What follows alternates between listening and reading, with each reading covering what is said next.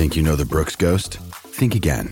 Introducing the all new, better than ever Ghost 16. Now with nitrogen infused cushioning for lightweight, supreme softness that feels good every step, every street, every single day. So go ahead, take your daily joyride in the all new nitrogen infused Ghost 16. It'll turn your everyday miles into everyday endorphins. Let's run there. Head to brooksrunning.com to learn more. We can find instant satisfaction in almost anything these days. Sleepy? Instant coffee. Need to sell your car fast? Car sales, instant offer. That's right. Sell your car the instant way and get it done with Australia's most trusted site for cars.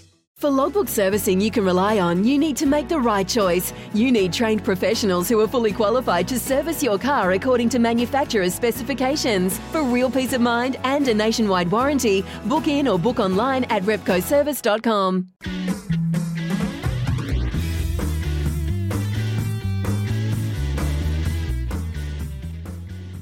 Well, the first leg of the Champions League is wrapped up this morning with Liverpool firmly in control. They're continuing their recent run of form with 2 0 win over Villarreal. Uh, they might uh, have already forgotten what defeat tastes like, having not been in the losing column since March the 9th. Believe that or not, March the 9th, with all the football they play. Meanwhile, uh, Manchester City got up 4 3 in a thriller yesterday against Real Madrid. And uh, whilst Manchester United are nowhere to be seen, uh, Ricardo Ball has come out of hiding and has gracefully agreed to uh, join us this morning to, to discuss other matters in football. Uh, Ricardo, good morning to you. Um, good morning, Smithy. Your, your, your crosstown friends, uh, City, yesterday. Uh, what a match that was to kick off uh, the the, the, uh, the semi-finals. Yes, it was a it was an absolute stonker. I mean, it's not often that you get seven goals in a semi-final, and we've got a second leg of it to come, Smithy, over in Madrid. Um, so yeah, it's far from done. And I think Pep Guardiola will be uh, kicking himself a wee bit because City three different times led by two goals in this tie. They were 2 0 up, they were 3 1 up, and they were 4 2 up. And they let Real Madrid back into it again and again and again. And uh, that could come back to haunt them because, you know, we've seen already uh, this season in the Champions League that Real Madrid at home are a, a bit of a different prospect. And in Karim Benzema, uh, they're calling him Karim the Dream over in over in Spain uh, they have a, a, very special player. I mean, we saw what he did in the return leg against PSG to knock PSG out. I mean, PSG had a 3 1 lead, went to Madrid with Mbappe and Neymar at all, and and uh, you know they they end up getting turned over by by Real Madrid, and Real Madrid went through off the back of uh, a Benzema hat trick. So yeah, all to be done. But what a great game that was. I mean, it was a real adver- uh, great advert for uh, Champions League football. It was end to end. You had all the big players playing. Kevin De Bruyne was absolutely on fire, as was Benzema, as we mentioned. So, you know, a, a fantastic game of football. Uh, really enjoyed that one. Didn't have a horse in the race, and uh, just just what sat back and, and, and enjoyed the, the attacking flair and football that was on show. This morning, of course, uh, Liverpool backed up that uh, to reinforce, I guess, the power of the EPL um, with mm. uh, a 2 0 win over a team that you've been uh, pretty pretty hot on, actually, uh, Villarreal this morning. Uh, the, so their, their Cinderella story may be coming to an end. Uh, what did you make of the commentary of that game first up? Now that you're an uh, experienced commentator, of course. Yeah, you know, now that, well, you know, well, you've set the standard. Smithy, I mean, you know what it's like. You've you've commentated many games of cricket many games of rugby. Um, and most of those games have involved New Zealand. Um, and you, but you know that when you're doing the commentary, well, you know the majority of your audience is New Zealand. Oftentimes, that commentary is beamed out around the world, and you have to have some semblance of impartiality. You have to call both teams. But uh, yeah, no, I, I, must say I was reasonably vocal on social media this morning about um, the yeah the absolute. Uh, uh, carnage that was Steve McManaman and Peter Drury trying to commentate uh, Liverpool versus Villarreal. It was almost like there was only one team playing, Smithy. And as I put it, uh, maybe Kleenex should have sponsored that commentary call because, um, yeah, it was it, it, certainly came across like that. And uh, yeah, which is a real pity because.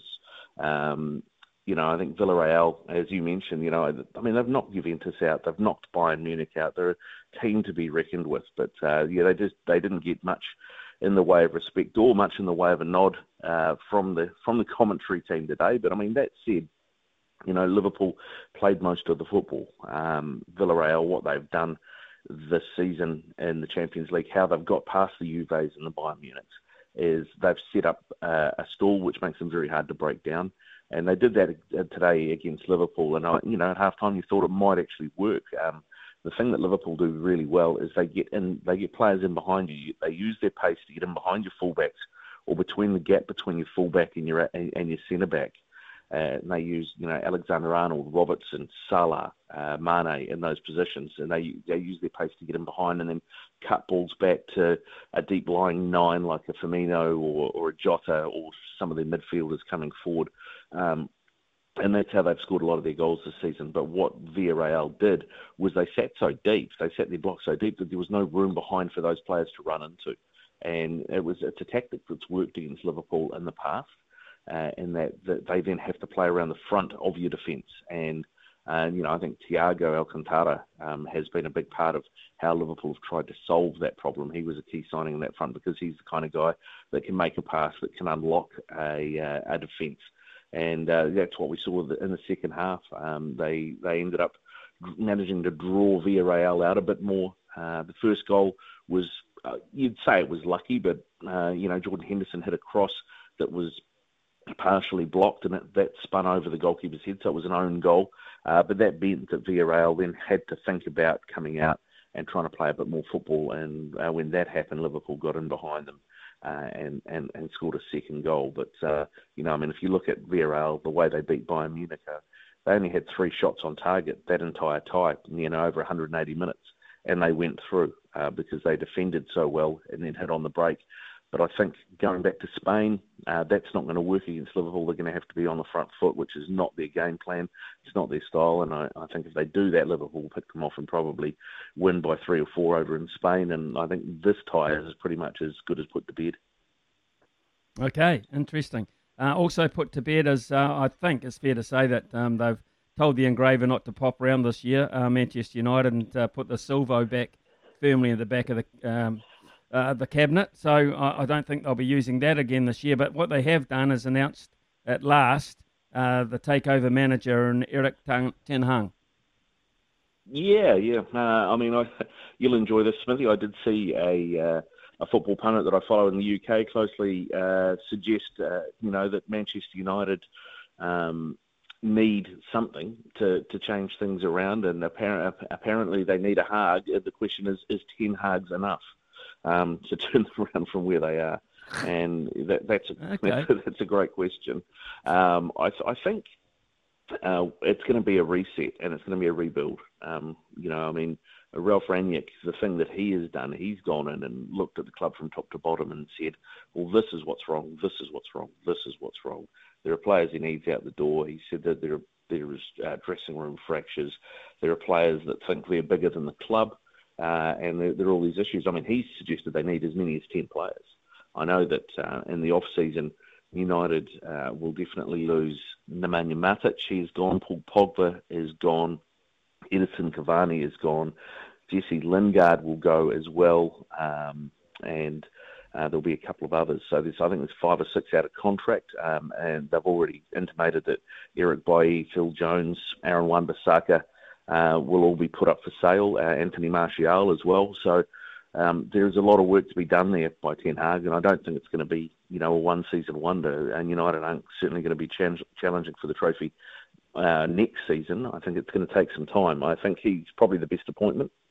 Um, and it'll be interesting to see who he looks at uh, bringing in. Of course, it's United, and the talk is there's 150 million pounds for him to spend on players and he's looking at a few options at the moment. There's a couple of free uh, free transfers as well, and uh, it'll yeah it'll be interesting to see who gets, who stays, uh, and and who comes in. But uh, yeah, there's a couple of players that I'm interested to see how how they go. One is Christian Eriksen, who you know the former Tottenham player who used to play at Ajax. Uh, he's on a short-term contract at Brentford to the end of the season, or he's been linked because he knows Ten Hag and, and, and the way Ten Hag likes to play, and he wants to bring him in. Um, so he's one to look at. Uh, there, will be there'll be more, obviously. Um, and the big question mark now for, uh, for me is what happens with Cristiano Ronaldo. He's got one year left on his contract, and the reports suggest that Ten Hag's doesn't think that he fits what he wants to do. Uh, so there won't be a place for him next year.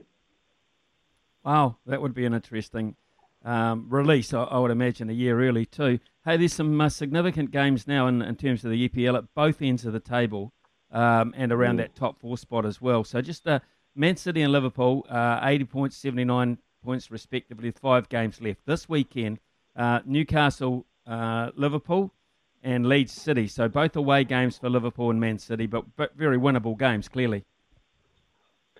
Yeah, they are winnable games. Although you know, you, I mean, City, it's tough at this time of year because if you if you're going to Leeds, you know, Leeds really now with the way that um, Burnley have picked up some points, all of a sudden they've dragged Leeds back into potentially a relegation battle. So Leeds are going to need some points. Um, so it'll be it's always tough when you go to a team that's desperate and needs something. So there is that, and then also on the Liverpool side of things, you know, they go to Newcastle who under Eddie Howe are unbeaten in six games at St James's Park.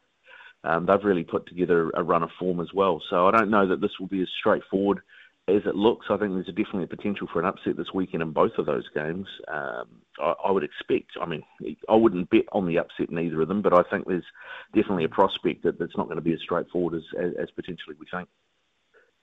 Okay, Newcastle have romped clear of uh, the uh, relegation zone. There's no doubt about that.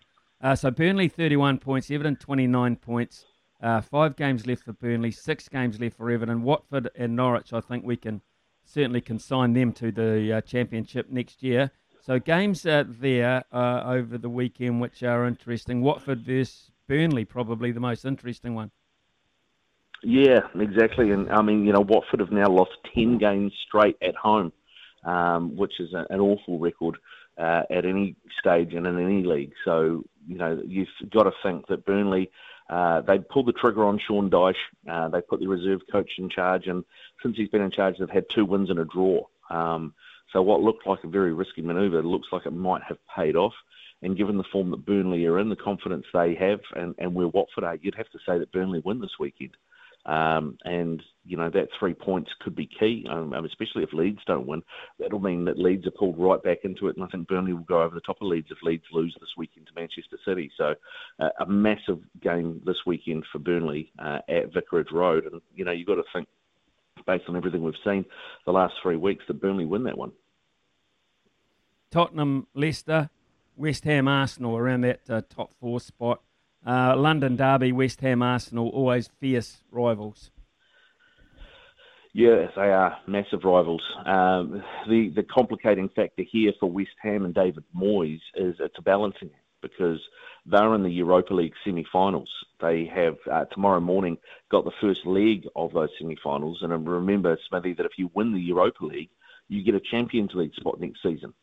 So uh, David Moyes and his team will be very focused on that semi-final, uh, and I think that that potentially could be the difference here because it could let Arsenal uh, in the in the back door, if you like, um, because those you know they'll be geared to winning that semi-final. There might not be the players available um, for this weekend against Arsenal. He might rest a couple because Arsenal don't have a midweek game, so they'll be a lot fresher. So I think uh, there's a game where Arsenal should win it, and if they win that, uh, I think it really puts them in the driver's seat. I know they still have to play Tottenham. There's still uh, that North London derby still to come, but it, it really does put them in the driver's seat uh, for fourth place and Champions League football next season because Tottenham, Leicester, I can. I mean, the way Tottenham have been going, they're, they're so hot and cold, and now there's talk uh, that Pochettino is going to get sacked by PSG shortly, and that they want Antonio Conte. And Conte's already got, you know, by the looks of it, one eye on on where he's going next. So I wouldn't be surprised if you see Tottenham, Leicester end up a draw, and Arsenal pull further clear in fourth. What was the uh, Eden Park experience like for you with the Phoenix? Getting up 1 0 was a great result to head back to Australia on, but uh, overall? Uh, it was funny. I mean, from a commentary point of view, from, as you mentioned earlier, it's my first uh, crack at commentary, and luckily I had uh, Chris Milicic alongside me, who's done plenty of commentary in the past uh, co-coms, and, and so, and so that was good. But uh, yeah, it it was a scrappy game, Smithy. It was a tough game to commentate actually because you know you try to get your flow going, you try to talk about what's happening on the field, Uh, but pretty much every two passes, the ball got turned over. So it was a very choppy game. It was, mm. it was quite tough to call on that, on, on, that front. It certainly wasn't a beautiful game. It wasn't. A, it wasn't a great spectacle. But you know, at this time of the season, if you're the Phoenix, it's just about getting three points and bouncing back from the result the week before against the Central Coast Mariners. Uh, really important time to get three points as well. I think uh, if they get another three points in the last three games, the Phoenix will guarantee top six. They won't be able to be caught by the teams that are outside the six. Those games are the Vic, uh, Melbourne victory on Friday, and then Western Sydney Wanderers again over in Sydney, and then Melbourne City, the league leaders for the last in the last round. So uh, two very tough games and one winnable game against West Sydney Wanderers. So I'd imagine that's where the focus will be. Uh, but yeah, this game on the weekend, uh, you know, we had everything. We had sunshine, we had a southerly, we had uh, pelting rain. Um, we had Mark Rudan getting sent off on the sideline for comments to the fourth official and uh, you know the Phoenix running out one 0 winners. And I talked to Scott Wootton, uh, the centre back uh, for the Phoenix yesterday, and it looks like Gary Hooper will probably be available on Friday, uh, which would be great. I mean, he's the best striker the Phoenix have got, and he's been out for a lot of the season with injury, so uh, it'd be good if they can get him back in the squad just in time for that run into the playoffs. Let's hope so, Ricardo. Let's hope so. Uh, as always, mate, thank you very much for your input and uh, our update on the the leagues around the world. And we look forward to Manchester United Chelsea uh, coming up uh, in the next 24 hours as well uh, as those games at the weekend. Cheers, mate. Thank you. No worries, Smithy. Go well, bud. When making the double chicken deluxe at Macca's, we wanted to improve on the perfect combo of tender Aussie chicken with cheese, tomato, and aioli. So, we doubled it. Chicken and Macca's together and loving it. Ba-da-ba-ba-ba. Available after 10.30am for a limited time only.